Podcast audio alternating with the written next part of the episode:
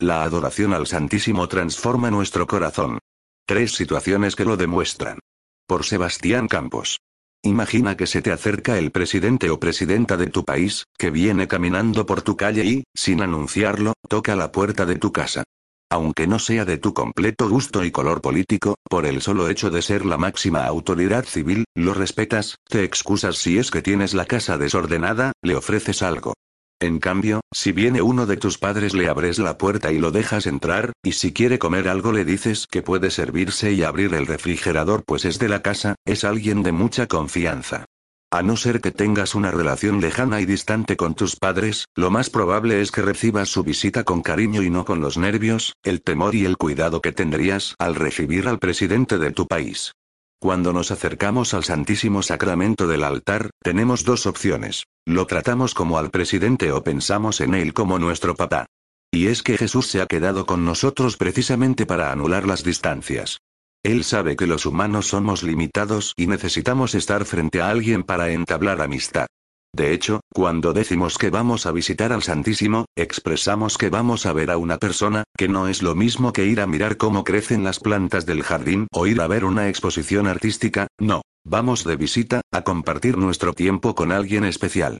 Nosotros los católicos visitamos el Santísimo, no porque vamos a acompañar al pobre Jesús que está solo en el altar, sino porque es Él quien ha querido quedarse en medio de nosotros, no solo como un recordatorio, sino para que siga actuando en nuestras vidas como lo hizo hace dos mil años, porque desea seguir amando a la humanidad suplicante y necesitada, y porque, día tras día, quiere ofrecer su vida por la nuestra. Es bajo esa mirada cercana y amorosa con la que somos invitados a diario a unirnos al Señor, quien quiere no solo vernos de rodillas frente a Él, sino que mientras estemos ahí, quiere transformar nuestro corazón. Es por eso que te compartimos tres cosas que ocurren en la vida de un cristiano que frecuenta a Jesús sacramentado en adoración. 1. La adoración corrige nuestra perspectiva de las cosas. Nos gusta quedarnos con las promesas lindas que nos dio el Señor, pero Jesús nos prometió también una cosa que preferimos olvidar, pues nos es incómoda. En el mundo tendrán tribulación, pero ánimo, yo he vencido al mundo. Juan 16, 34b.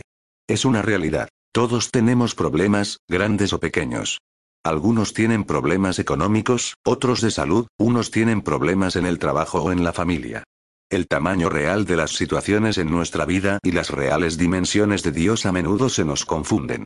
Tenemos un altar en nuestro corazón en donde vamos intercambiando ídolos a lo largo del día. Los adoramos, les rendimos culto, les ofrecemos sacrificios para que se dispongan a nuestro favor. Generalmente, cuando ya no hay salidas, ponemos a Dios al centro, lo entronamos para que se haga cargo, pero hacemos altares pequeños para que esas otras deidades se mantengan presentes. Muchas veces, nuestra vida espiritual gira en torno a situaciones en vez de girar en torno a Dios. Cuando estamos delante de Dios y le cantamos alabanzas recordándole lo hermoso que es, lo grande que es, lo todopoderoso que es y todas esas cosas que reconocemos como parte de su identidad, no lo hacemos porque Él sufra de una especie de Alzheimer egocéntrico que no le permita recordar sus virtudes. Él ya se las sabe y no es preciso que le refresquemos la memoria, pero nosotros sí necesitamos recordar quién es nuestro Dios y cuán grande es su poder.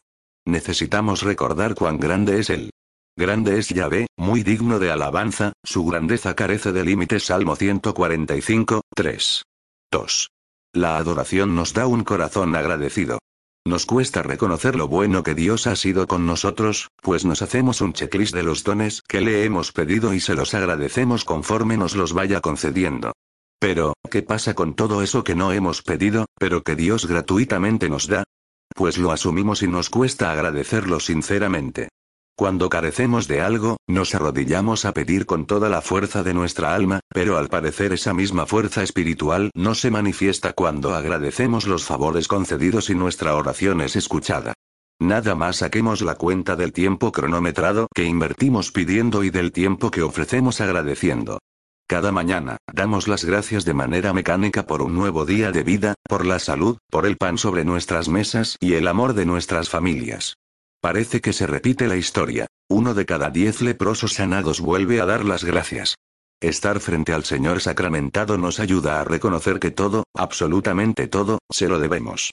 Todo nos es dado gratuitamente y por amor, todo lo debemos en gratitud y fuera de Dios no tenemos nada. ¿Cuántas maravillas has realizado, Señor, Dios mío? Por tus designios en favor nuestro, nadie se te puede comparar. Quisiera anunciarlos y proclamarlos, pero son innumerables. Salmo 40, 6. 3. La adoración conmueve el corazón de Dios. Ya te decía, no es que Dios te escuche orar y diga, Uy, ya se me había olvidado lo grande y poderoso que soy, menos mal que me lo recordaron, sino que adorar a Dios, además de ser una expresión de amor que Él agradece, expresa nuestro compromiso, nuestra búsqueda sincera por estar con Él y nuestra fe en que aquellas características que le atribuimos son reales para nosotros, no mera poesía. Dios sabe lo que estás pasando aún antes de que se lo digas, pues antes de que la palabra esté en mi lengua, tú, Señor, la conoces plenamente. Salmo 139, 4. Por eso, cuando a pesar de lo que estás viviendo, levantas tus manos y elevas tu corazón únicamente para reconocer que Dios es Dios, sin dobles intenciones, sin buscar nada a cambio, sin hacer un trueque espiritual en donde yo te rezo y tú me concedes algo, sino reconociendo que no entiendo nada, que no comprendo nada, pero que Dios está en control de todo, por lo que deposito mi fe en ello, pues es ahí cuando Dios se conmueve.